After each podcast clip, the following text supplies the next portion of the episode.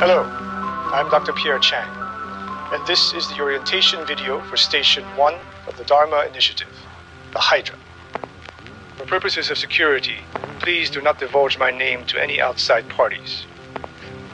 I will not have to resort to using an alias in the future.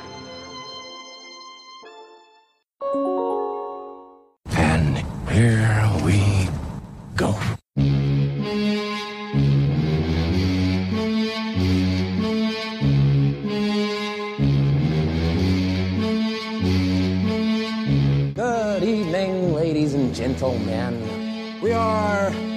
Tonight's entertainment.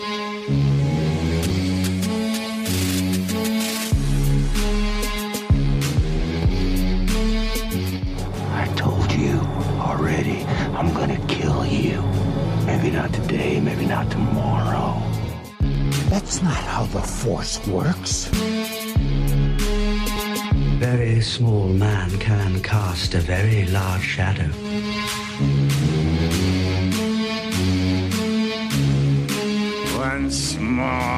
The Sith will rule the galaxy.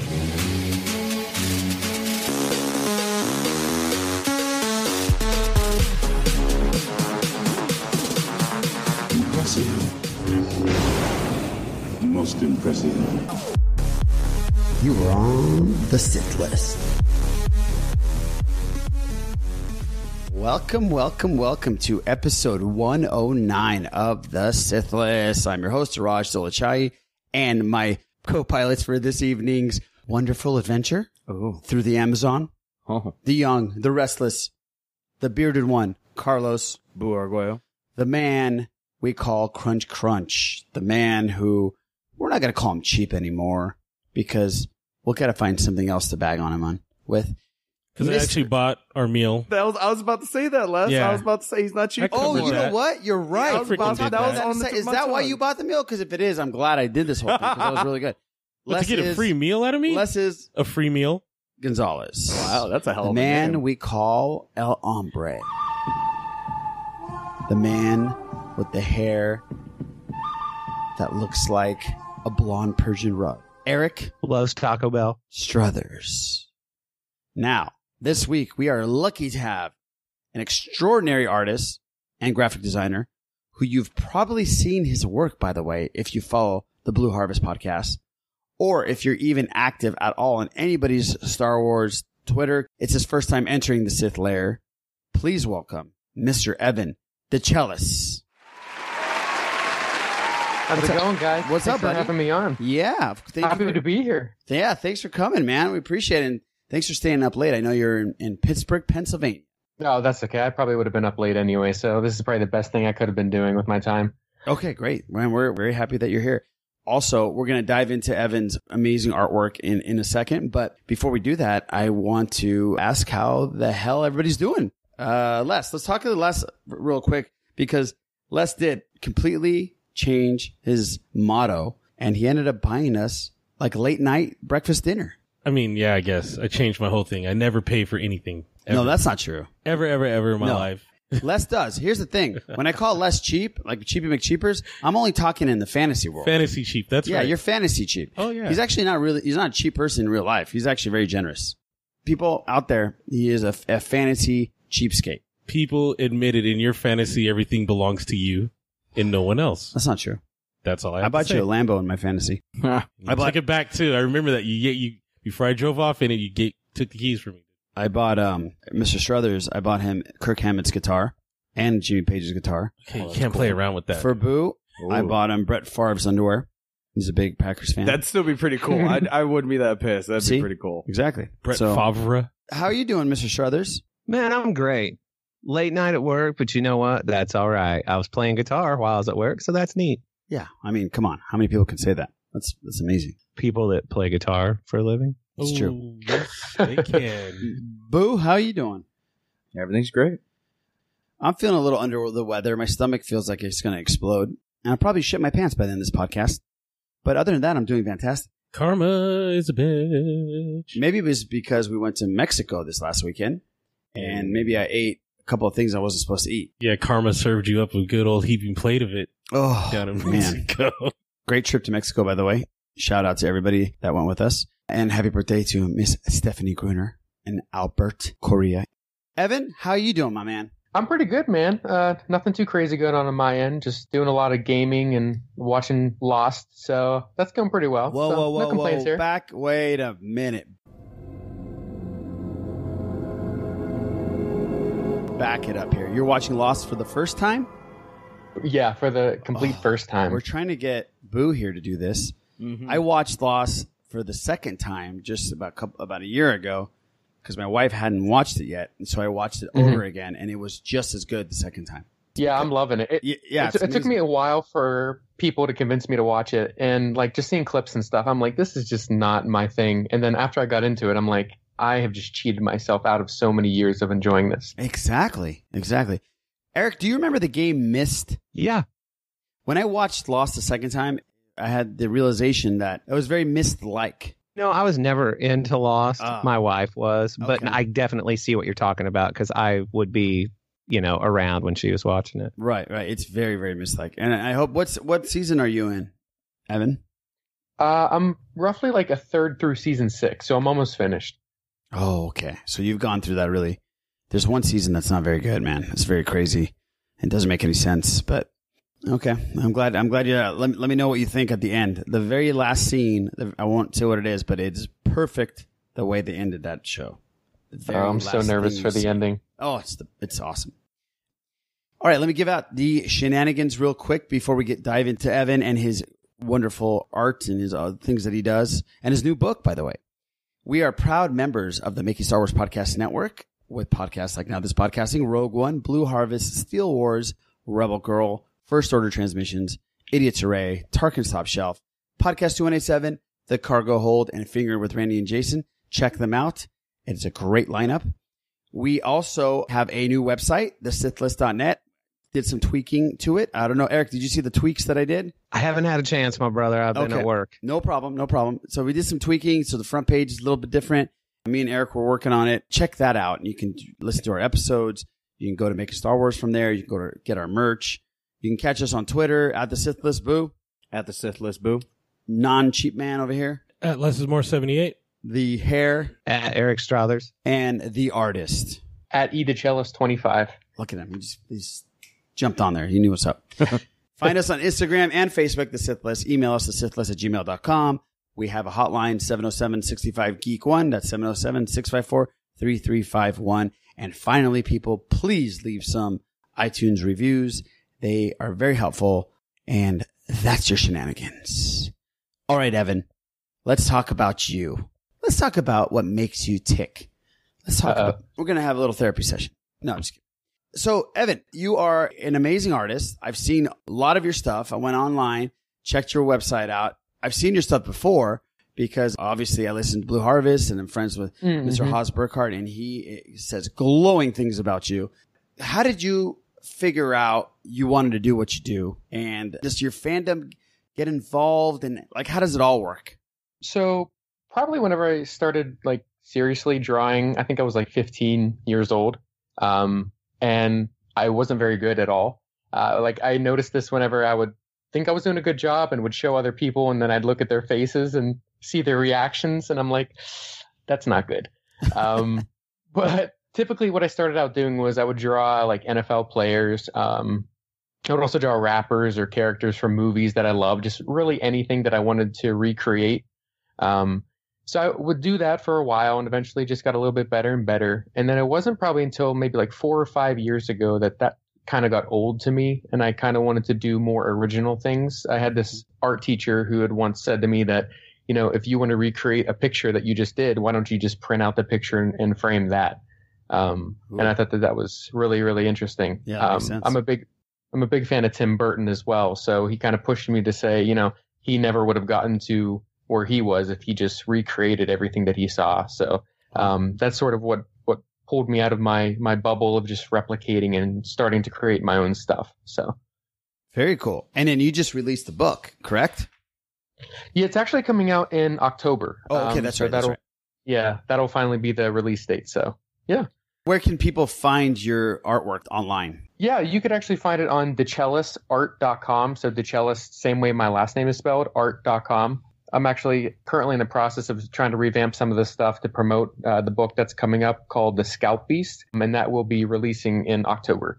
Very, very cool. And there's, and when I, what I noticed is you have different styles. You do a lot of grayscale Mhm. stuff, but then you also do kind of animated graphic design as well, correct? Yeah. um, so I'm a really, really big fan of like The Simpsons and Futurama, pretty much everything Matt Groening has ever done. um, so I like to tap into that style a little bit, and then I like to also tap into, like I mentioned, sort of like the this Tim Burton esque style, where it's just like wherever my pencil takes me, I sort of gravitate towards like that darker direction. So um, Sure. it's kind of cool because doing work for Blue Harvest, which I really appreciate doing, uh, Haas really likes the the animated style of it. So um, it's kind of hard for me to flex that area unless he, you know, asks me to do something or suggests something. Um, so I really like the work that I get to do with him. Oh yeah, I love the stuff. That's when the first time I saw your stuff was from Blue Harvest, and I was like, wow, it caught my eye. I was like, wow, this is amazing stuff. And then you were on the Oh, you were you. on Blue Harvest, and it was a great episode, by the way. So I said, Oh, why, why don't we have Evan on our podcast for God's sakes? So thank you for coming on, and uh, we'll dive into your fandom. So let's let's talk a little bit about your fandom. What is some of the stuff that you're into? And obviously, you love this. You love Star Wars. Mm-hmm. What's some other stuff? Uh, you just mentioned that you love uh, The Simpsons and all that stuff, and Groening and all that stuff. But is there any other fandoms that you're like like hardcore into? Yeah. So so uh, I'll probably have to give a little bit of context, but uh, I'm 25 years old. Um, so some of the things that I'm going to say are going to be reflective of that age. Sure. Um, but some of the stuff would probably be like a huge, huge Pokemon fan. Um, obviously grew up whenever like that was the thing. Right. um, in school and everything and, and the Game Boy games and all that. Um, like I said, I love uh, South Park and like Futurama, The Simpsons, stuff like that. There's really nothing that to me tops like Star Wars fandom as it is. It's really hard for me to find anything that even kind of compares to it, in my opinion. I agree. Like TV series wise, like I actually have never started, but I've always wanted to start Game of Thrones. Say what? Um, oh. Yeah, I've never done it, but uh, I'm a huge X Files fan, actually. So Okay. um, I would say that's probably the closest thing to Star Wars that I just watch it uh, consistently. Um, obviously, not too much to explore because it's you know just the X Files. So, right. um, but yeah, a, a big fan of like God of War, uh, the PlayStation video games, um, Zelda and Mario, and pretty much all the typical big tentpole franchises, Kingdom Hearts, things like that. Perfect. That's great. Yeah, right, right up our alley. I know Les is a big Pokemon guy. I know Boo's a big Pokemon guy. Well, Les not a huge Pokemon. Digimon. guy. You're a Digimon, right? Boo, you're a Hmm, Pokemon. I like? Digimon. Ab- absolutely not. I, yeah, I, I was like, You're a Les, I was- Digimon too? Yeah, All right. Yeah, man, those guys evolved to have guns, dude. Exactly. They were Like actually guns and swords, dude, like an angel of death. Dude. Yeah. Yeah, I, I, I'm not into any of that stuff, but Oh. I respect it. It's The all good. animation on that is amazing. Like the Mhm. full Mhm. evolution. Oh yeah. And then when it turns to like the angel of death with like the mask and the wings and just, Yes. it looks like Escaflowne. It's ridiculous. Really? Okay, cool. Right on. Well, you ready to get into some some uh, fandom? Yeah, absolutely. All right, let's let's do this. Uh, the box office this week. This is coming from boxofficemojo.com. It was a big weekend for milestones as Crazy Rich Asians continued its stellar run, finishing atop the weekend box office for the third weekend in a row and topping 110 million dollars domestically. Meanwhile, Sony's Searching delivered a strong performance and expanded release, while Paramount's Mission Impossible Fallout made a big splash in China with over 70 million just in China. And Disney and Pixar's Incredibles 2 became only the ninth film ever to top $600 million at the domestic box office. It was a milestone type of weekend for Labor Day. Crazy Rich Asians ended up with 28.3 million. The Meg still chomping away. Get it? Chomping away. 13.4 million and Mission Impossible 6 still doing his thing. 9 million 50,000 is what I made. So thank you boxofficemojo.com for that info. I think we are going to get into a little Star Wars. You ready, everyone? Absolutely. I don't, Oh yeah. Mr. Strothers, is there a ton of stuff to talk about in the world of Star Wars? No, sir, there is not. Son of a bitch. Well, let's make up some Well- stuff. Oh, dude, yeah, that's I mean, 'cause I, that's very popular these days. I I see where you're going. Can we with get paid to make up this stuff? I have zero tolerance for for not making up stuff. You know what I mean, Les? I get it. Yeah. You know what I mean, Boo? Absolutely. So we'll maybe talk about that in a, in a second. But there, i- I want to ask Evan some some questions. Evan, what was your first ex- experiences regarding Star Wars, or what is your first thing you remember about Star Wars? Was it a movie? Was it a commercial? Playing with toys? Watching watching it at home on a VHS? If you still know what that is. What are your first What are your first memories?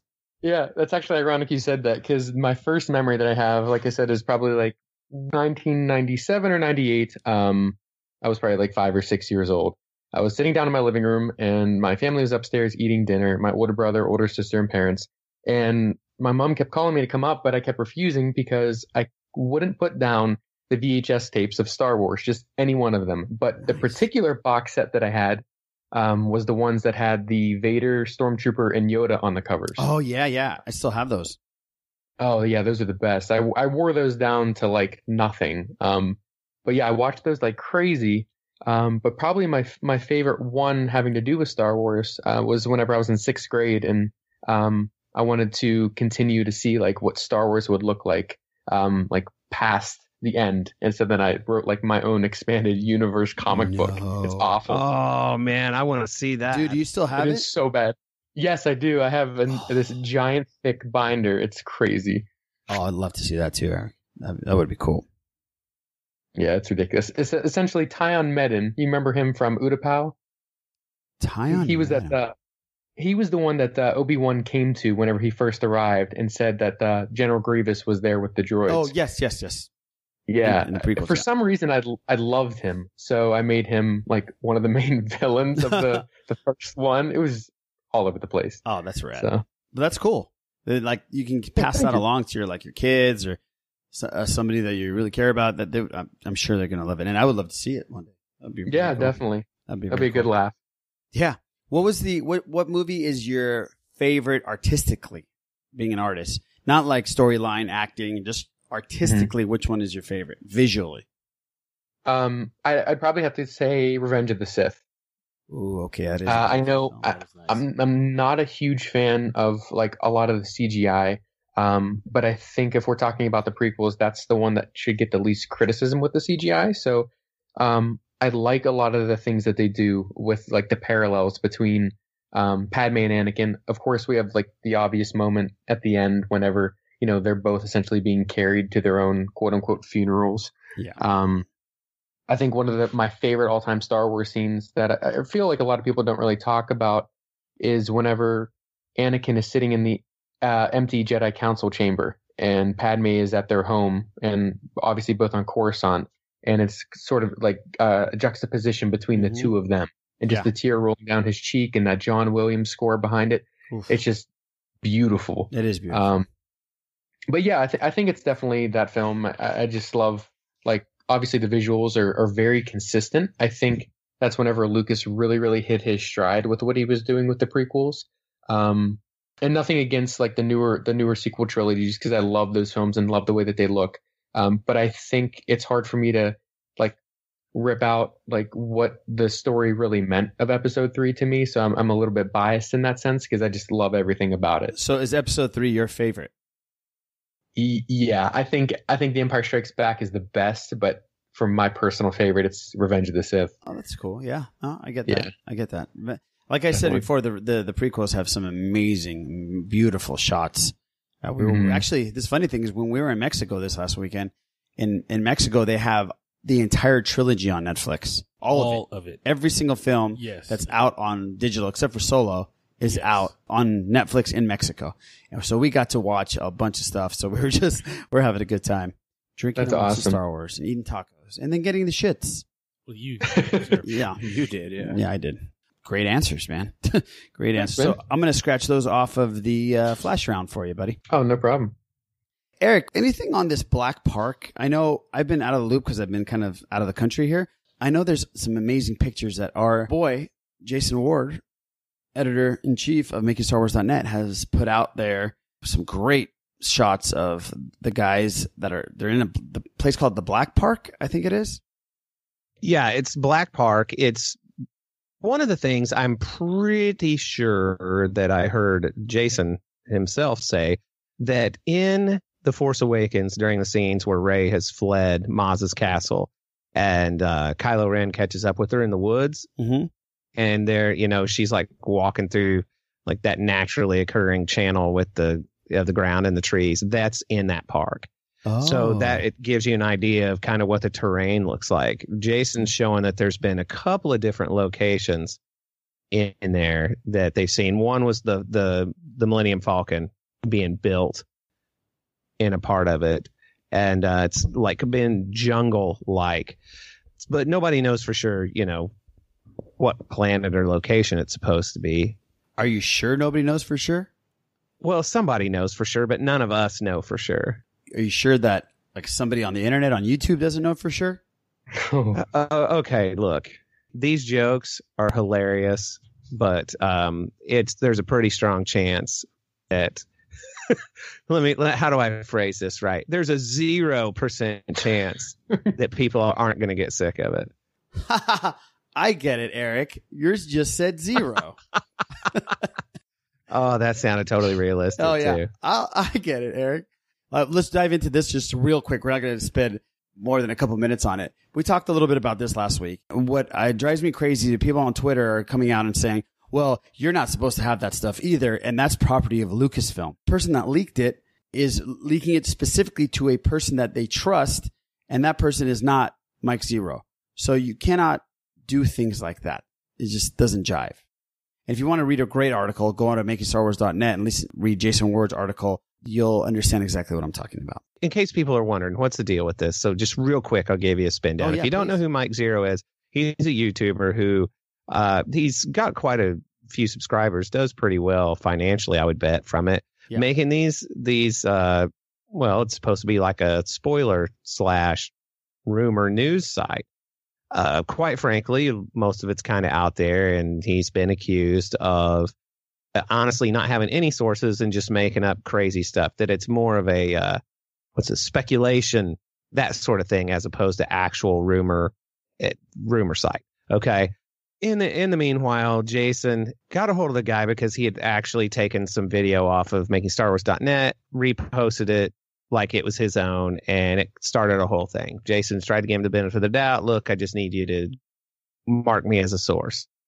He finally begrudgingly did after he got some uh, copyright strikes against him on his YouTube page. Well, long story short, somebody asked Rian Johnson, "Is it true that you've been fired? Is or is your trilogy by Lucasfilm, or is your trilogy still happening?" He's like, "No, it's still happening." It's like, "Oh well, Mike Zero said this and this, and, he, and he's made this comment that is this because of Mike Zero, and just a huge long string of ha ha ha ha ha." He says that they had somebody whose job it was in the production to keep an eye on rumors while they were filming and said that they used the term zero when you screwed something up like oh you try to throw something in the trash it you know like a basketball and it, and it falls out of your hand before you even throw it it's like oh you zeroed it and he he mentioned that and then it was on everybody suddenly is rushing to the aid of Mike Zero and hmm. w- surprisingly enough man one of the deals that people say, you know, they expect Rian Johnson to just take this abuse and take this abuse. And he's just cracking, cracking wise. And suddenly Mike Zero is everybody's best friend. So, I, I mean, I get it. And Rian even said that he realized he felt like it was mean and went ahead and deleted the Yeah, tweet. he regretted it. He said, Yeah, yeah, Yeah. and not because of the backlash, but because he thought, you know, that's kind of crappy of me, and and that was that. But it just like won't go away. It, here's the deal, man. Zero is not that dude's last name. No. Okay, so it's not like he he they shamed his family by making fun of his last name. It's nothing like that. It it it is what it is. But it, one interesting thing that I saw was somebody was super pissed that Rian Johnson would publicly mock someone who was obviously mentally ill. and they were serious as can be. Oh, yeah. Oh, my god. Oh yeah. That I, I read that. that look, Mike Zero is plainly mentally ill, and you, to make fun of him is terrible. And it's like, wow, man, I gotta, I gotta admit, I did not see that angle coming. but there it is, man. Uh, you it. know, it's it's a bummer that that things have to be this way, but it. I have never been a fan of Mike Zero, like even even before I wouldn't have had the wherewithal to know better. But he brought a lot. He brought this on himself, and it's sometimes, man, you reap what you sow, and it's it's unpleasant when that reality sets in. But just with all that harassment and stuff going on, like with Kelly Marie Tran and just all the stuff with Rian Johnson, um, I was really hoping that somebody like Mike Zero would finally draw a line in the sand and be like, okay, like, th- like this shit's got to stop. Like I, I am better than this, and I won't stoop this low. And I don't know if he's like touched on it or, or publicized that, but the fact that he he sort of had a defining moment to be better than what we were constantly seeing and and failed sort of to me cements that that's just how he's always going to be. Not that that's okay but i think that that's where i kind of like lost hope that he could be a better like contributor to the fandom you know? Right, right, right. And one thing I can say, man, just without turning this into we love Jason Ward party, the guy gets gets a lot more a lot more news than he ever lets out because he wants to make sure it's legit before he s Mhm. puts it out there. He Oh, yeah. it genuinely means a lot to him to not just he wants to provide fans with news that's interesting to them that's also real news. And not only that, I I know for a fact that he has he has gotten news that he doesn't think is right to put out, and he just holds on to it because he doesn't want to leak it for Lucasfilm or for the people that are involved. Having a moral compass actually is something that more people should have in fandom. So mm-hmm. um, we'll we'll leave it at that. How's that? We'll leave it at that. And uh, I think that's about it with the Star Wars front, right? Er- Eric, is there anything else? No, man, I've got nothing. If there is, it's shame on me for not seeing it. But i saw one other thing on twitter um, that mentioned that uh, last jedi is the best-selling blu-ray of 2018 did you guys hear about that way. Is Yeah, it really? that I didn't Yeah. see that. Yeah, apparently over 3 million units in the United States. And then second place was Black Panther with like 2.6 million units. So that's a pretty big jump. Wow, that is huge for a movie that half the people didn't like. Yeah, exactly. I thought that's it was just a fun little tidbit to add since we were talking about like the Rian Johnson hate and stuff like that. Right, exactly. Uh, nice little segue here, though, because Rian Johnson has a new project. And it's obviously he's going to be doing the new trilogy, but he has something in between. This is coming out of movieweb.com. Daniel Craig has teamed up with Rian Johnson for a new murder mystery titled Knives Out. The project came out of nowhere and will be financed via a new production company that Johnson has formed with his longtime producing partner, Ram Bergman. The project will be hitting the market in search of a distributor at the Toronto International Film Festival this week, and it's expected to be a very competitive auction. So, Mr. Johnson is going to be working with Daniel Craig. Interesting that Daniel Craig was also in uh, Force Awakens, correct? Yes. It all comes full He was. circle. All comes full circle. Maybe Daniel Craig will team up with him for the next trilogy. Who knows? Rian Johnson's the director of uh, Bond 25. No. No, I'm kidding. Oh, I'm okay. I thought you were serious. No. It's like, how did I miss that shit? That would have been a little bit Carlos bigger a news than source, this one. I have- he's breaking it here on the Sith list. I have a John. source, exactly. Yeah. yeah. Uh, you should go on. Uh, I'm not gonna make that joke. Oh, I'm not gonna make that joke. let's move on. Yeah, Let's move on. Move along. Well, so this puts us into the random Shmuel section of the podcast. And have you guys heard of the game and the book, The Witcher? Yep. You have. Yes. Both of you. Oh, and you. Oh, wow. Okay. So this is the first that I've heard of it. Okay. So we have a Netflix series coming that is based on The Witcher.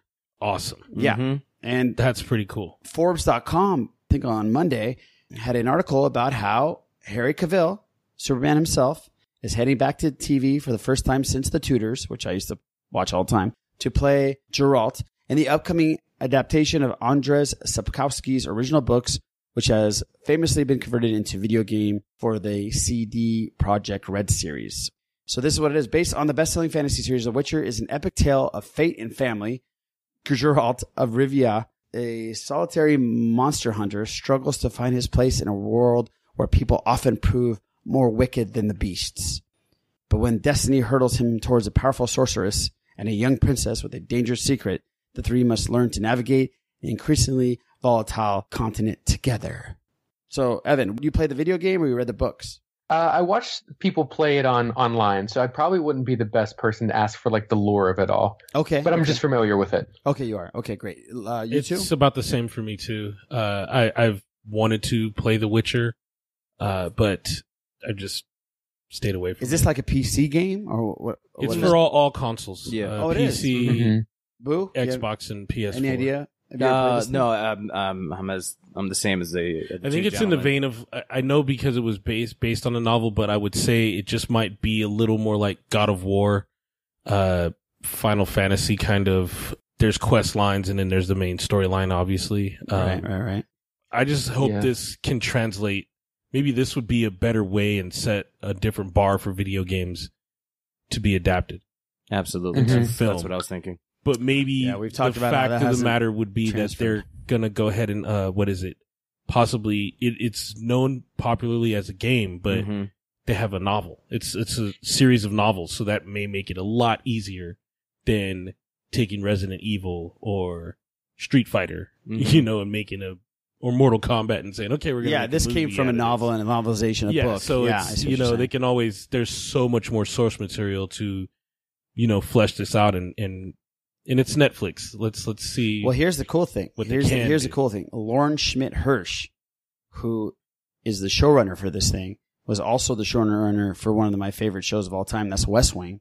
Hmm. Also, Marvel's Daredevil.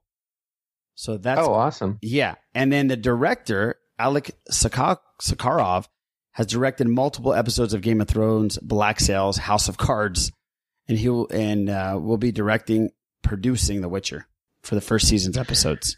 What I also think is pretty cool is this is like a passion project for Henry Cavill. Um, I had read that apparently he's like this huge video game nerd, and he actually Oh, made like a little bit of his. He made his like own push to be uh, Geralt because he loves the Witcher games. Um, Wow. but yeah, because yeah, and apparently that got enough steam online. So I think it's really really cool that somebody who is him is just like actually wants to be him, and he probably already has like a ton of lore just by playing the game. So it's, I think that's really neat. Yeah, that's amazing. And I know that they did some fan art and that really pushed it as well. Okay. And in that, yeah, you know what? There's some, uh, passion projects that, you know, you, you start putting things together and you look at it and you go, okay, this could work. And then there's some where you go, no, no, no, don't, don't, you know, Gambit. Sorry, Mr. Tatum. Yeah, I have to Mhm. say sorry, no to that. But yeah, if, if Cavill plays the game, probably has read the books, if he's like totally into this, then yeah, it, I see nothing. I mean, look what Ryan Reynolds has done with Deadpool. Yeah, Mhm. Yeah, that's true. good point. That is a great point, Les. Wow. Not that you don't make good points. I'm just saying. That's a good point. I slip here and there, man. You do. All right. I've talked about this uh, multiple times throughout our podcasting history where I believe that True Detective season one is one of the greatest television series that are, that ever was. And then season two came out and it was garbage and it just pissed on season one pretty much. It had nothing to do with season one. It just was a disgrace. It wasn't good at all. This one, season three, the trailer's out and Mahershala Ali is the star of this thing and it looks pretty damn good. But we'll see how it is. But we have the trailer here, so we are going to play it and we're going to talk about it real quick. Before you ever knew me, I wasn't scared much. I wasn't a fearful man. Things I've seen, things I know, wouldn't do anything but cause harm. My whole brain's a bunch of missing pieces. Did you think you could just go on and never once have to look job.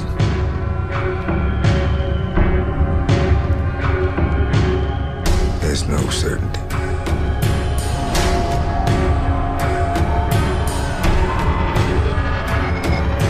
This case is more haunting than anything.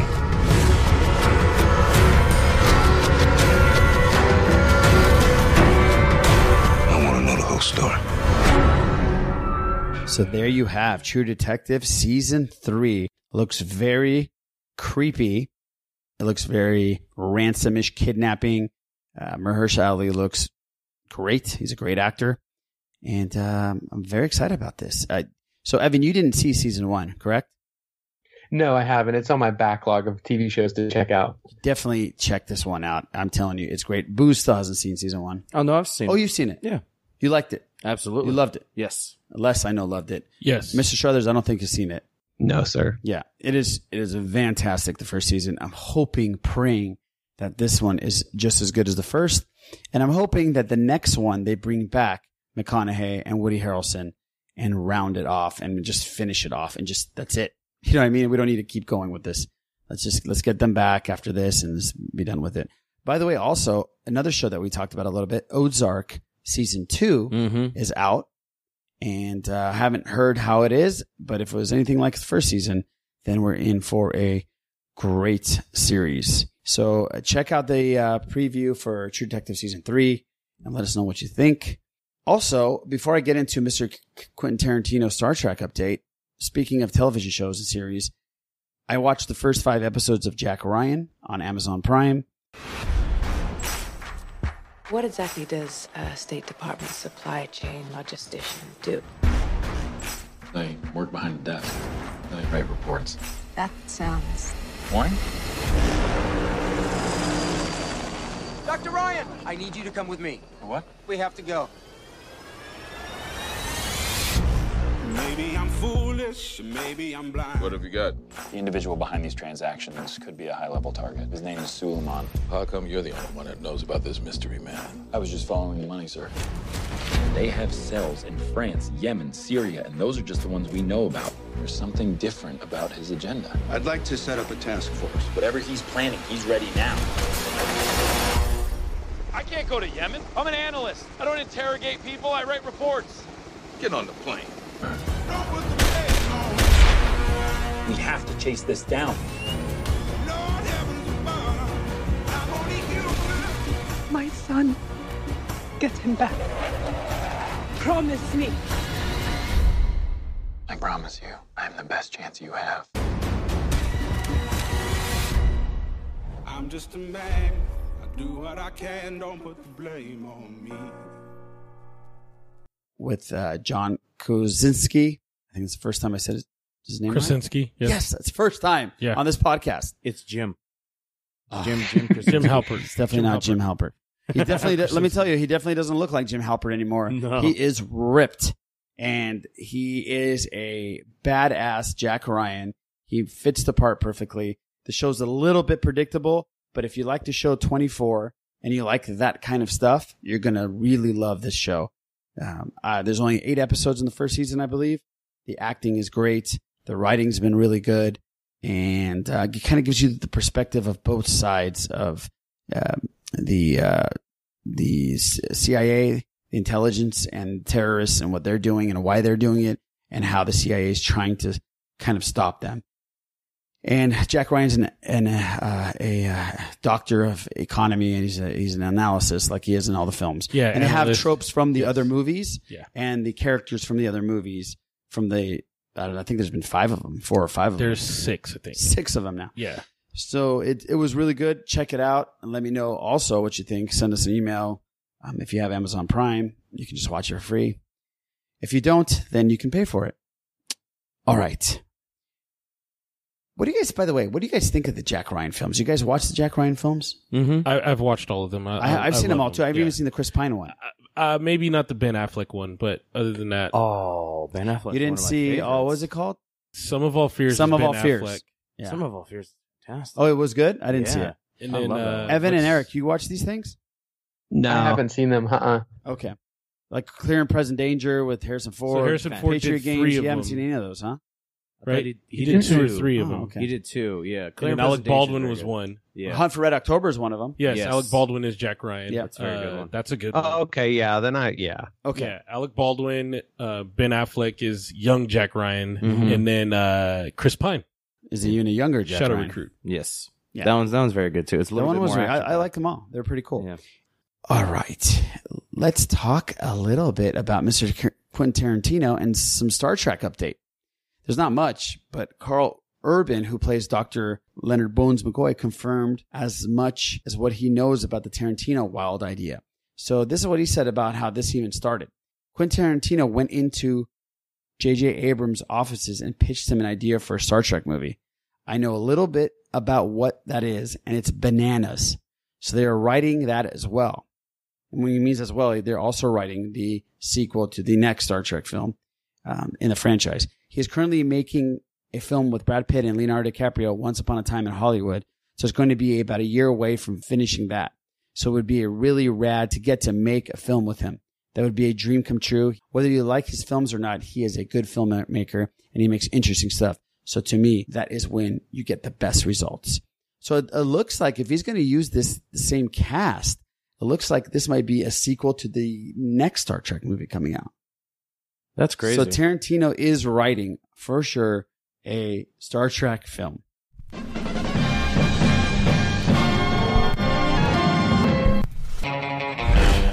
Introducing the ninth film by Quentin Tarantino. What were your orders, Kirk? To start a war? You've succeeded. They meant to bring peace to the galaxy. This will be your final battlefield. They brought their pieces instead. It's a galaxy of green blood, green women, and Nazis. Tell me your orders. You were sent here to kill Afira. Confess.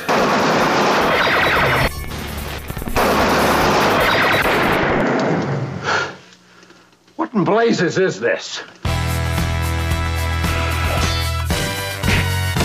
Captain Kirk, the captain's log isn't the only wood he's packing. Captain. Mr. Spock, half Vulcan, half human, full killing machine. Bones, this doctor is the real McCoy. Uhura, sending out vibes on all frequencies. Sulu, deadly at the helm, even deadlier with a blade. Chekhov, one badass mother Russian. And Scotty, he'll give you all he's got. I didn't say the Enterprise should be hauling garbage. It should be hauled away as garbage. Set your phasers to thrill. Keep your f***ing hands off me. In this final frontier, their prime directive Fire. is to kill. Quentin Tarantino's Star Trek. Voyage to Vengeance. You're out of your f***ing mind, Spock. Coming soon to a drive-in near you. I think this is really cool, and it's mainly because Tarantino always talks about how he has like a certain number of films left before he retires. Right. Like he keeps reiterating, like you know, once I get to this, I'm I'm out. Um, and I don't think I would have ever bet my life on the fact that Star Trek would have been one of those films. Um, which tells me that this is probably a passion project for him. Mhm. And seeing seeing what Quentin Tarantino does with sci-fi is just insanely exciting. Yeah, that's going to be crazy. And I know he was really pissed off at Lucasfilm for screwing him on the when Django Unchained, or I think it was Hateful Eight was coming out. They pretty much bogarted and monopolized every movie theater out there. And Tarantino wanted to use that 70 millimeter on the certain specific movie theaters in Hollywood Yes. to show his films. Uh, Disney would not budge and not let him have those theaters. And he made it publicly known that he was very pissed off about Lucas, about Lucasfilm. So I wonder if this is like a little jab at them too. Like, hey, I'm going to do a sci-fi film and I'm going to do a Star Trek film, not a Star Wars film. I'm sure he's not that petty, but um, I know he was a Star Trek television show fan um, when he was younger. He loved the way they filmed it, the colors and everything, and the way everything came together. I can't wait for this. If this is going to happen, this should be his last film, and he should be just done with it. Huh, yeah, I, I agree. Um, for him to actually, you know, what, I think he is that petty. Yeah, I was about to say. I think he maybe just that. I won't say petty, but that vindictive Mhm. to be like, you know what? How about this? And just go fuck yourself. drop a bomb and be like, this is what I can do. And for yeah, you know what? I agree with Evan. Uh, uh, a foray into the science fiction, into like you know actual CG and you know being able to have big budget and all that stuff is gonna be pretty cool. Oh yeah, it's going to be awesome. Strothers, what do you think about this? I, I think we talked about this a little bit, but this lo- seems like this is really going to happen now. Well, if it does, that's neat, I suppose. My thing is, is he, I like Tarantino for this, and I like Star Trek for this over here. And Yeah. if the two if the two can mesh up, then so be it, man. But you know, This is kind I of like I don't know if they can. This is kind of like Scorsese taking on the Joker, really. You know, It- Mm. it's it's Mhm. it's not not in the same vein, but it's two separate entities. People you wouldn't expect to dabble into these genres or these franchises. Yeah. And they're dipping their toes, and you're like, okay. Well, because right. like like Scorsese has done. Uh, obviously, he's a master of the gangster films, but he's done period pieces. He's done kids Mhm. movies.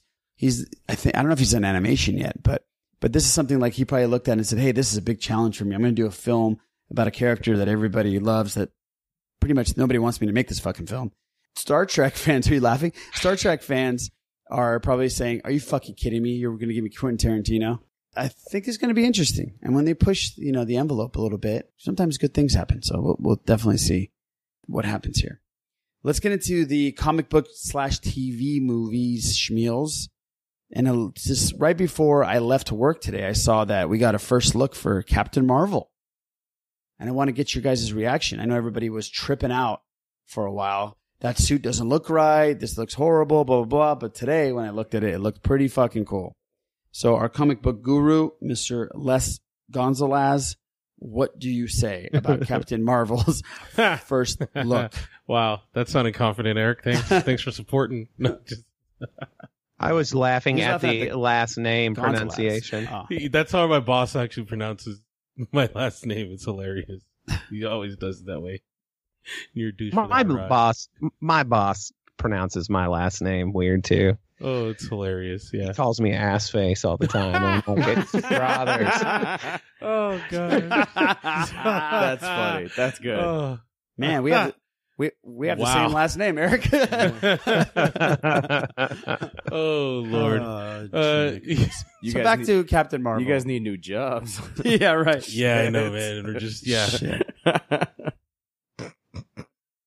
okay. Uh, wow. Um, actually, you know what? Uh, first of all, for people to be upset at the first ever leaked photos, they were on set photos. Yes. So for them to say, "Oh, this doesn't look right. She doesn't look good in it," they were on set photos. She's probably at the craft services table looking at all the food she couldn't eat. Well, and sometimes they do that on purpose because in post production they change the color. And that's hence what you saw from Shazam, who looked bright red on the Yes. offset photos, but then on camera it looked perfect. Yes, and in what we get on entertain the cover of Entertainment Weekly and some of the photos and first looks, of course, it's starting to shape up as a production and finished product. So, of course, she looks great. Uh, I personally want the short haired Captain Marvel that we Uh, have never now. happy with anything, are you? No, I, I don't. I'm not upset at it, but it looks great. Uh, I just can't wait for this to, you know, what I really like is how this has been just cruising along. Mm-hmm. Like literally no bad press other than, you know, people It's true, really. They've balking it at some stuff. Quiet. Uh, they leak a few things, you know, the Jude Law appearance. Uh, they leaked another big one as far as the bad guys go. Um, the Skrulls are a major, major part of Marvel, uh, comic book universe. And, and our Star Wars friend, Mr. yes, Mr. Mendelsohn. Mr. Mendo, is Mendo. going to be the villain. No Mhm. cape though. Um, we don't No, know no that yet. cloak or cape. Um, uh, you, you never Trench know. coat. No, you never know. Well, we'll see. Yeah, they are. They are And we, we get a look at the Skrulls, which, like I said, are a major, major part of it.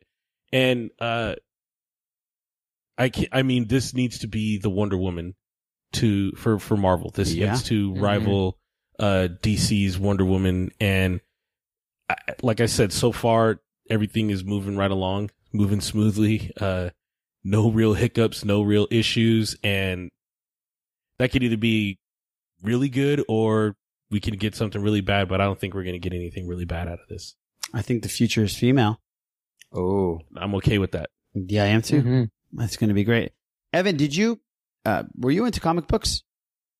Yeah, actually, I actually read a lot of uh, Ms. Marvel um, back in like 2007. Um, I actually loved uh, pretty much that two- whole 2007 run that they did. So whenever they finally announced that they were going to do the Captain Marvel, that's I was just stoked that they were going to add her to the lineup. I kind of wish that they did it a little bit sooner, um, but I'm not complaining. Uh, the, the fact that they did it at all is pretty cool. Um, but yeah, I'm really really excited. I think Brie Larson looks awesome. Uh, I'm, I'm also excited to see like after now that we have seen how Infinity War has played out, how they're going to portray this character as being powerful enough that we think that she stands a chance against what we saw Thanos do. Right. Um, which it will be really, really challenging, even no matter what the superhero was. It has nothing to do that, with the fact that she's female. I just think any superhero w- would have a hard time looking like they're a challenge for them when you saw what he did to everybody. Right. Um, but I'm I'm so excited to see her on screen, and I'm so excited to see Nick Fury back as well because he seems like he's been gone for a while. Oh, we're gonna we're gonna yeah, we're gonna talk about him in just a second. But before that though, Boo, do you think we're gonna get a chance to see Thanos at all? Just a little bit on a cutscene or something? No, no, no, not at all. But but going back to uh going back to what Evan said, um, it's gonna be great to get some hope back because we uh, eh, Thanos is on everyone's mind, so I don't think we'll need to see him particularly or or him having to uh realize who Captain Marvel is, kind of thing. So I I, I think he's already gonna be in people's minds. So I think that's why they're gonna show how powerful she is, how give people hope and be like, all right, they have a chance. Oh, okay, they gotcha. have a chance. So I, I don't think he'll be shown because everybody would- everybody would already be thinking about him and being like, oh shit, they got a shot. It's a good point. You're right because Infinity War hit and knocked everybody's wind out of their just diaphragms deflated. fucking funeral. uh, and then Except Ant Man comes Yeah. along and everybody's like, "Oh, this is fun," and then you know, Depressed post credit scenes, you're like, "Holy cow!" Still, Mhm. and now you have we have nothing right now. Like, Yeah. there's Right. nothing right now, and just pain. Yes, you're right, Carlos. Captain America, uh, Captain America, Captain Marvel definitely will give everybody like, okay, you know, and after it, it's going to be Little like, jump ooh, in their she's gonna step. kick the Yeah. Thanos' ass. Oh, this is gonna be great. Oh, it's Mhm. gonna, the anticipation level is going to be through the roof. And to pair her with Thor, who actually did stand a chance against Thanos and always will. Imagine if they had a baby. A, a pirate and an angel. Pirate and an angel. A baby. Be one hell of an outfit. Uh, but yeah, to pair her with Thor and just have them just go for it is What do you mean by go for it? beating that purple guy's ass. Oh, oh, I thought you meant having Grimace. a Grimace, Beating yeah. up Grimace. Yeah. Scrotum Mad chin, Titan scrotum chin's ass. Yeah. Nut sack of a ch- I, I wonder, based on the way that this movie will shake out, if like whenever I go to either rewatch the Marvel movies or watch it with somebody who's never watched them before, if I might actually put Captain Marvel before the first Avengers, so that whenever they see that post-credit scene, like it actually has some meaning to them. You know what I mean? Like, Are like you when they're are you saying the we're gonna get a machete? like, are we gonna get a machete version of the MCU? I, I think I think that could work for that because you know you're seeing her movie and then you see the Avengers and you're like, where is she at? And then you sort of like think she's going to come in at the last minute and she doesn't. You get the wind knocked out of you, and then whenever you see that pager at the end, you're like, oh, it's happening, and then you jump right into the second one. That'd be really cool. I mean, of course, depending on how it all plays out, but that'd be neat. That's that's a great point. Wow. Yeah, Yeah. you just blew my mind. Eric, did you get a chance to see Miss Brie Larson? I did, man. the The pictures from this look great, and her hair looks fantastic. I'm just gonna say it. Thank I was, you. I was going to say, it, I mean, it, it- it rivals your own. Yeah, it's it's pretty pretty Strothers. Flowing locks. Her blonde. hair, her hair is better than mine. That's that's uh That's up for That's debate. a big, she has a team working on it, there. and you have you, which let's. That's that is exactly accurate. Evan was talking about Nick Fury, and we're going to talk a little bit about Nick Fury because it seems like not only are we presumably getting the one-eyed badass in Captain Marvel film, and we're probably going to see him also in the Avengers 4 film, but apparently we're also going to see him in the upcoming Spider-Man Homecoming sequel, Far From Home. Samuel L. Jackson put out a tweet with his goatee on a table and some other stuff that he wears, this uh, his patch and stuff, and that was on set for the next Spider-Man movie. So here's the question I have. Is this Spider-Man movie set after the events of Avengers or before it? Because th- this is pretty much telling us that he comes back. Mm-hmm. So does anybody know? I haven't heard where, where the timeline fits here. well, it would it would have to. It would It- have to be it make before. sense? It would have to be before event, uh, Infinity War. Right? So you would have to say because by then, if you notice in What? Infinity War, Yeah. Spider uh, P- Parker is a pro. Like he's already a pro at like, hey, he gets Ned to create the diversion. He's pretty big at- He's yeah, carrying yeah. his suit with him. This whole, you know, he ke- takes the suit with him. So he's been Spider Manning for a while. So after Homecoming, so it'd be safe. So what, what what you're saying is we're going to get Avengers. I don't know. I don't know the timeline on the release dates here. Maybe our crack team, Les Gonzalez, maybe he can check it out. When is Avengers four coming out, and when is the next Spider-Man film coming out? Because if you're telling me that they're going to do Avengers four and then go back and do a prequel running up to Mhm. the Avengers three, that doesn't make any sense to me. I think I think, the order is I think the order is uh, Captain Marvel in March, Infinity War two in May, and then I think uh, Spider Man is the third film. I'm not sure where it's placed month wise after that. Yeah, July, Um, I believe. It's July. I believe it's July. So it's a little confusing because if that's the case, and that should be the case, Evan, that's how I would think that they would would have thought it out. So this is telling us that pretty much Nick Fury survives. N- no, no, 'cause No. Nick Nick Fury got dusted at the end of Infinity War. Exactly. But what this Spider-Man Homecoming is before Infinity War happens. Okay, but what I'm saying is, it. So you, we're gonna so we're gonna do a complete rewind before Infinity Wars three. Yes. Okay, yeah. Well, no, no, not a complete lame. rewind, but this Spider-Man's. Uh, This was- Spider-Man story is going to be way before we see him on the bus getting his Spidey. senses. exactly. Yes. exactly. It's Before before you It's see lame. Thanos' invasion, It's not. It- because we know the end game of that. It's all out of order. It's like a machete order, like what Evan's Well, saying, but it doesn't make sense. I know, but we're getting Captain Marvel, who's set in the nineties. yeah, completely out of it, out of there too. Yeah, but So- Captain Marvel, we don't know anything about. Allegedly, we don't know anything about her. So we're seeing her and Nick Fury become Nick Fury. No, Nick Fury is Nick Fury. Yeah, but Nick he's not Fury's always the been Nick, Nick Fury. Fury. that No, we he's know. not one-eyed Nick Fury. He's already Nick Fury, super spy, badass. Not- this is not Nick not Fury, head of of S.H.I.E.L.D., Shield. yeah. Okay. So you're going to get a different Nick Fury who's on his way to being head of Shield.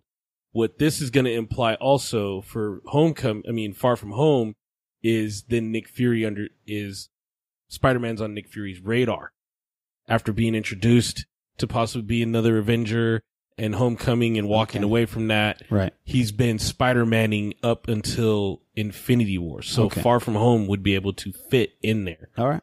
You Even though the movie is going to the ledge, potentially you walked me off the ledge. even though the movie's going to come out after yeah, Infinity but we're going War, backwards. it's not really going to be a direct line. Gotcha. Thank you. Because all kinds of stuff is happening. Defenders are happening at that time. All kinds You're of stuff that time. they could possibly allude to and bring in and put around and all that other stuff. So Okay. Yeah, I think that's pretty cool though that, that Nick Fury is going to be in it. I think that this sort of confirms, even if it's like before, after, whatever it is, the events of Avengers, that it's sort of going to be the handover if Tony Stark doesn't make it out alive. That Spider Man's going to sort of be like a core member of the new Avengers, and to prove that, you sort of have like the Nick Fury buy-in. You know, because Happy Hogan is, is he's funny and he's awesome as a character. And he's gonna, love and he's Jon gonna Favreau. be he's gonna be in it as well. By the way, that just came out today. Yeah. That's yeah, that's awesome, and uh, I think he's an awesome character for that. But I think Nick Fury is really the one who rounds them up. So now that he finally has like some buy-in from Fury, it's really going to cement like this is probably Iron Man's replacement in the new Avengers. And that and that Evan is exactly what my head canon is saying that this should be after the events of Avengers 4 to this could be the passing of the baton to Spider-Man to take over the Avengers. Okay, well That's since you put I'm- it that's that what I'm way, saying. then you say So the, Infinity War, Avengers four happens, everything goes back to normal. as much as it can, people are going to die. as much as it can be, and now we have Peter Parker far from home. And it's okay if Samuel L. survives. I'm just saying that this leaked footage, if that's the case, this leaked footage, uh, not leaked footage, this picture, right? pretty much tells us he does. Okay, so if that that's means the case, so we don't know. I mean, if that's the case, it can be after. Okay. Then it can be yes, for right. sure. Okay. I mean, it can be either before or after. All right. Ultimately, It has to be before because Tony Stark's going to be in Far From Home, and they can't, they can't. What is it Oh, called? see. Say that he's alive after, or they make this after Right. Far From Home if we haven't seen Avengers 4 Ah. and his life is still up in the air. Well, he's alive after Infinity War, but he could die in Avengers 4. So he's going to be in Far From Home. So this has to be before because he could still die in Avengers 4. And if he's, if, if, yeah, Iraj, in your head canon, Spider-Man takes the the Iron Man, you know, lead role of the Avengers and all that, we can't know that Tony Stark is still alive. But So here, that has- okay, this I'm gonna make this even That means more he can't confusing. even be I'm gonna make this standing even more around, yeah. confusing, and we'll end it with this. Okay. Okay. Oh, God. So you're going to tell me that you're going to kill off Tony Stark in Avengers Four if that happens, and then we're going to see him again in a prequel film for Spider-Man. Okay, Uh, first of all, that's not stop throwing the word prequel around. It's what it is. It's going to be a prequel. If you guys are saying it that way, it's a prequel storyline to Avengers.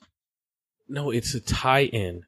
Dude, See, no, no, no, no. but Listen, see, see, but the but the pillars to the MCU, the four pillars, we have three of them now, are the uh, Avengers movies. Hmm. Yes, and everything else, everything else is placed in between those, Right. And adds to the lore. I get and it. The epicness. I of totally those. understand that. So wherever they're placed, even even Ant Man was like that. absolutely, Right. Wherever they're placed, it matters, but not that much, to be honest. As long as as long as it doesn't contradict or give too much information to what is happening in the Avengers movies. Okay, I'm going to Like- get somebody Yeah. that's uh, non-biased. There's a situation, Mister Strothers.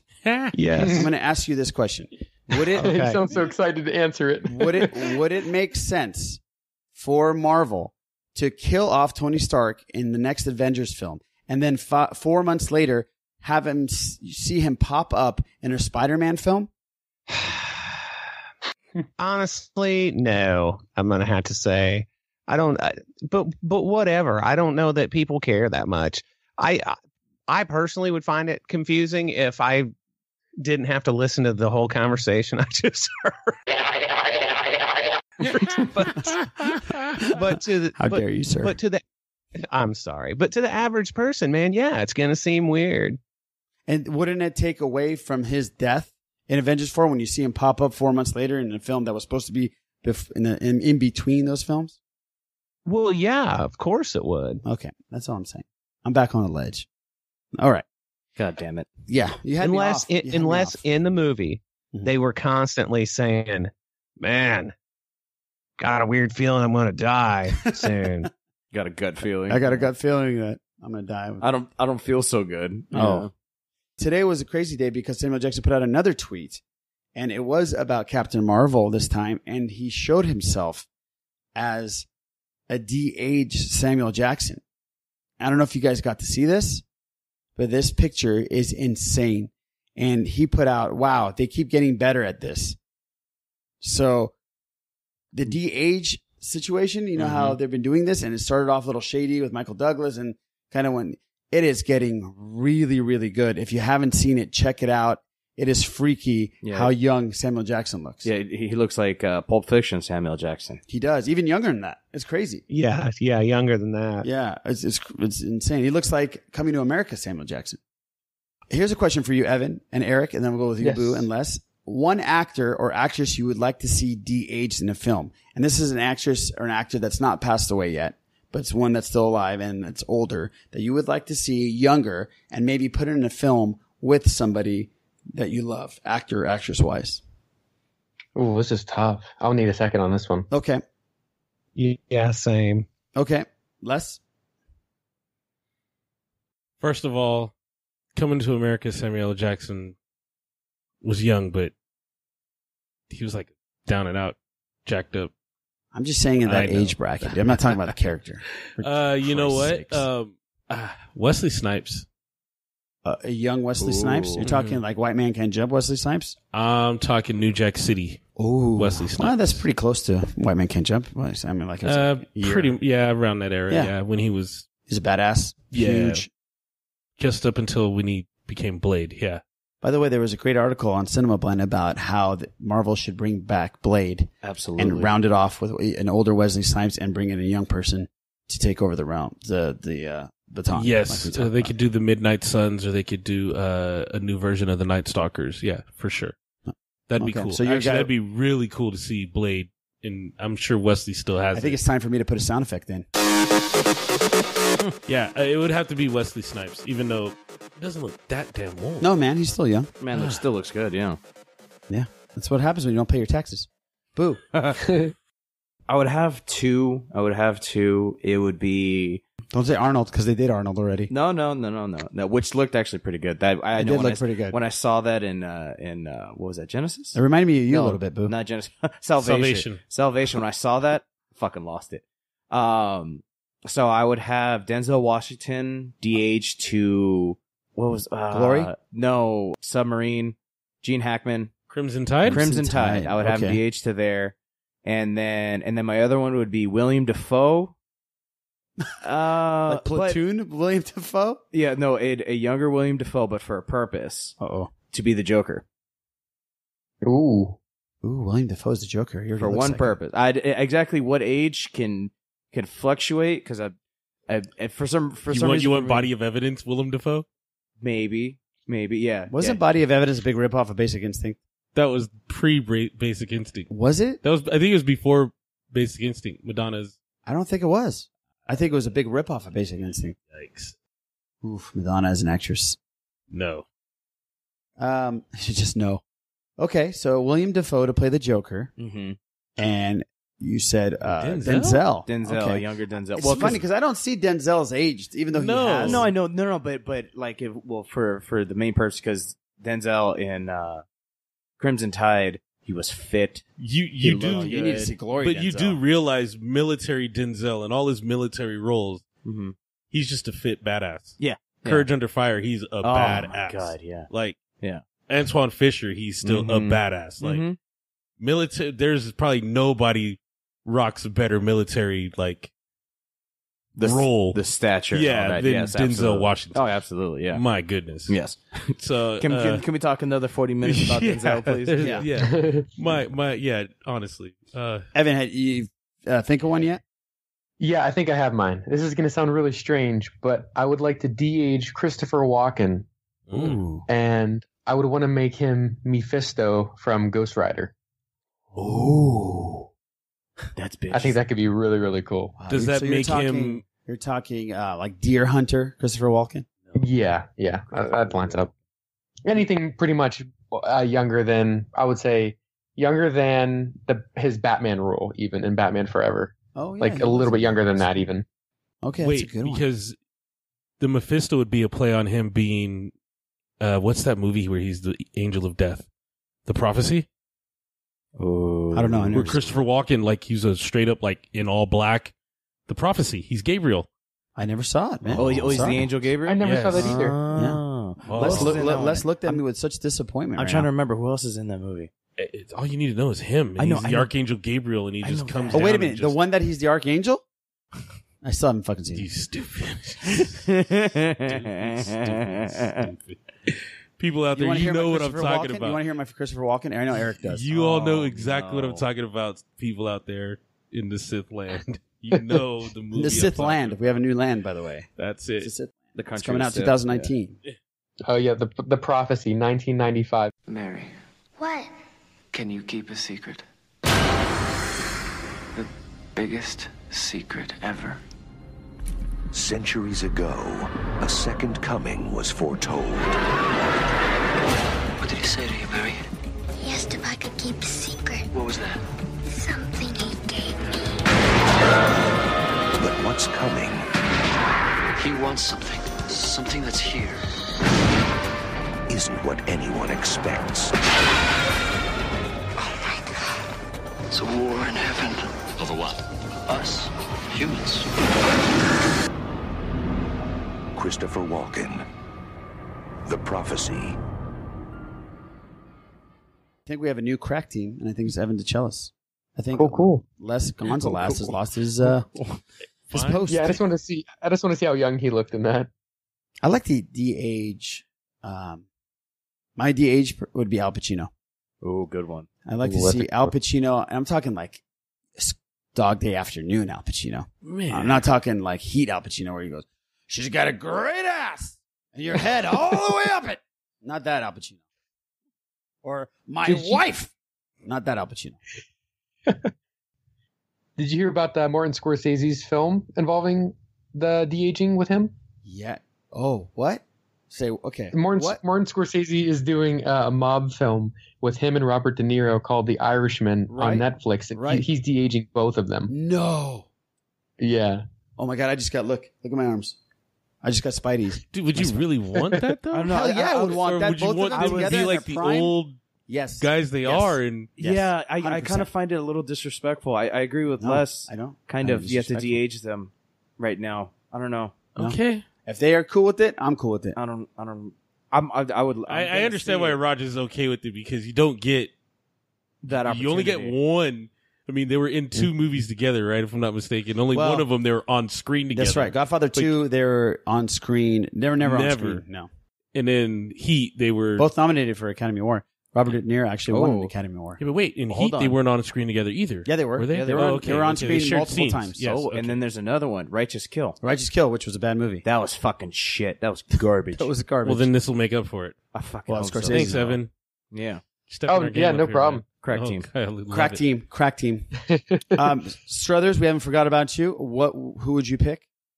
Okay. And you're going to think I'm dumb, but I would de-age Pee Wee Herman. oh, that's cool. No, that's not dumb at all. But hang on. Okay. It gets crazier. Uh oh. I would have him be the shogun of Harlem in The Last Dragon. What? Where, why? Where would that come from? Wow. That's the craziest thing I've ever heard. I don't know, man, because when I was thinking, what could I do with Pee Wee Herman de-aged besides ask him to, you know, like remake every scene from Pee Wee's Big Adventure, which is one of the finest movies of all time. And what I heard in my head is, when I say who's bad, you know, and I'm like, oh, there it is. Please, Wow, please that would- finish that line. Yeah. Strothers, please no, finish that. I can't. That's Show all, I, enough. all you get. I'm listening to reason. I got another one to throw out that was out of left field, but I got, I got, I got one to throw out there. okay. Clint Eastwood. Oh my god! Oh my god! Give me, give me some more Mhm. Dirty Harry movies. Man. Holy no, we're talking shit. Dirty Dozen. Dirty Harry, he was already forty. No, no, Yeah, no, no. no, but no, I'm no. saying a younger one, like like Oh, early Dirty yeah. or early uh, Harry Callahan. Oh my god! Like when he first gets the Magnum and shit like that. That would be fucking He was amazing. very excited about this. He even said the last Oh, name. Fuck yeah, that's good. I didn't. I don't even remember his last name. Boo, remember Callahan. Callahan. Fuck yeah. Dirty Harry Callahan. Yeah. Fuck yeah. Badass. Beating the shit out of a guy in the elevator. What happened? He fell. he did fall. he fell. Yeah, just my fist and my feet. Ugh, That was fun. that That was was great. We didn't pick any women, by the way. Good job, Les. Uh, I'll tell you who I would DH, and she's not an actress. She's an, she's a uh, musician. That would be. I talked about her last week. Eric knows who I'm talking about. It's is Miss Stevie Nicks. I would de- de-age her to, to the Rumors LP. Hmm. hmm Yeah. I'm picking up what you're putting down. Yeah. he picked it up, put it down, and looked at it again, and put it back down. But it's kind of rude to pick women because they're beautiful. I was just about to They're say, I don't know beautiful if how we they want to are. touch that with. They age like the, fine the, wine. the They do, longest they of sure 10 do. foot poles. Yes, I agree. All right, guys. there is one uh, before we get into the flash round and have Evan play the flash round. Ooh. Collider, Evan Valentine from Collider put out a list and we get a lot of people wanting us to talk about TV shows in the comic book superhero world.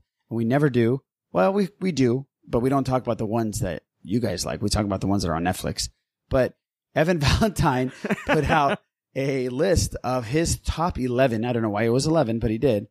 And he ranked them. Um, so this list here, let's see what it says. Well, uh, 2018 hasn't been too shabby for TV fans, and there certainly aren't any comics inspired series that are outright terrible. Yet anyway, as Iron Fist first season or Inhumans, ooh, shot. Evan just took a shot at those two. While a few of the following shows could be considered a slog, there were ultimately more pros than cons, even in the least among them, even in the least among them. This list includes all superhero shows airing in 2018 through August 31st, but for the broadcast series, it also takes into consideration the first half of their seasons that started in the fall of 2017. So he's got all kinds of stipulations and stuff. So here's the list. Number 11, we have Arrow. We used to watch it. Don't watch it anymore. Everybody's pretty down and out on it. Whatever. And Evan, let me know if you watch any of these. Uh, you can interrupt me at any time. Super, Yeah, no problem. Supergirl. Uh, Les has watched a couple episodes, Yeah, I actually sat down and watched them with my mom. She she loves that show. and you're up to date. And you're Not up to date. I've saw. I, saw, I can't. s- ugh. that's so I- cool. Your mom loves it. Yeah, oh yeah, she loves it. Yeah, she's like, Supergirl's on. I'm watching it. So Right on. And cool. they've That's introduced very Superman multiple times. but still a pretty. So, I I mean, guess Les doesn't like Superman. no, I don't. I know you don't. Move along. Number nine, Jessica Jones. We we Love all Jessica watched it. Jones. Love Jessica Jones. Should should be higher on that list. Should be definitely higher on this list. This is bullshit. Mhm. This list is no no no credible. source. number eight, uh, Gotham. Uh, number seven, Luke Cage. That should be higher. Yeah. Mm-hmm. Number six, Agents of Shield, which I've heard has been getting better every season. Number five, Les's favorite show, Krypton. Actually, I do like it. That's what I'm saying. Yeah, I you do. You me and you got in a huge debate on it. You want to talk about that debate, or should we just pass? Shut Let's your pass. mouth. Let's keep walking. Number four, The Tick, which I've heard great things about. I don't know anything about it. It just looks ridiculous. I don't know if it's supposed to be a comedy. I can't believe I haven't seen that. I used to love the animated show. It was amazing. In the comic. Yeah, the animated show is great. Number three, The Flash, obviously very popular. Number two, Black Lightning. Les, you're a big fan of this. No problem with it being there. And number one, this was surprising to me, Legends of Tomorrow. I think I've watched two episodes of it, and I Hmm. cannot, cannot get into it. I understand why he ranked Legends of Tomorrow. It's the uh the scope and then adding basically all of the bit players of the Justice League are all over this thing. So Really? Hawkman, Hawkgirl, Oh, all of Mr. it. Yeah, Terrific, okay. the Atom, uh Firestar. The B list of superheroes. I mean, they're not so much that, but they are they're part of a major part of the Justice League, but to be able to bring the amount of heroes to the screen and be able to run the stories, you get White Canary. Uh, it it is what it is. I I I can't personally watch it. I've tried, um, but it is. I understand why he would do that. I understand why it would even be ranked number one. And there's my backup to that. Okay, Evan, you have one person that supports your list, and that's Les Gonzalez. And he's the most important because he's our comic book guru. I still think Luke Cage should be top five easily. Top top. Oh, I agree four completely. for sure. Yes.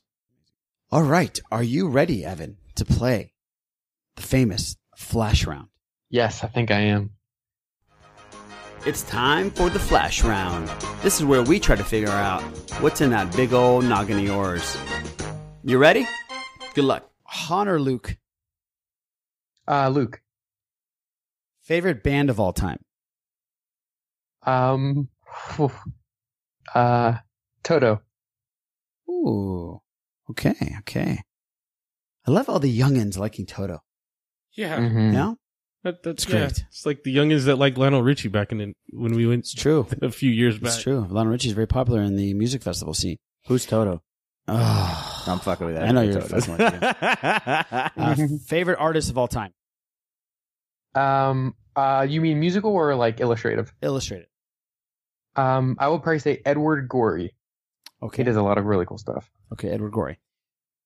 First, you, first thing you remember drawing. I think you already said this. Maybe. Um, Jack Skellington from Nightmare Before Christmas. Okay. Okay. Favorite Michael Jackson song? Thriller. Superman or Batman?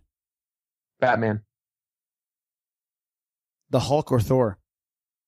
The Hulk. Nice. Ugh. I love the Hulk. Yeah. Ooh, these two love the Hulk too. Solo or Rogue One? Rogue One. If you're on a deserted island, what CD slash digital record would you want to have with you? And you can only pick one. The Marshall Mathers LP. Oh, Oh, really? Wow. Hell Yeah. Yeah. He has a new one that everybody's been talking about. Love it. Oh, you love it? Oh, I do. Yeah. I've seen A lot better than his other stuff. I've seen him in concert, and he's definitely a great entertainer, man. That's for sure. Oh, jealous. Okay, so you, the first thing that you remember drawing was Jack Skellington. What was the first thing you remember drawing that you think you could do this for a living? Donovan McNabb for the Eagles. I drew it for a friend. Oh shit!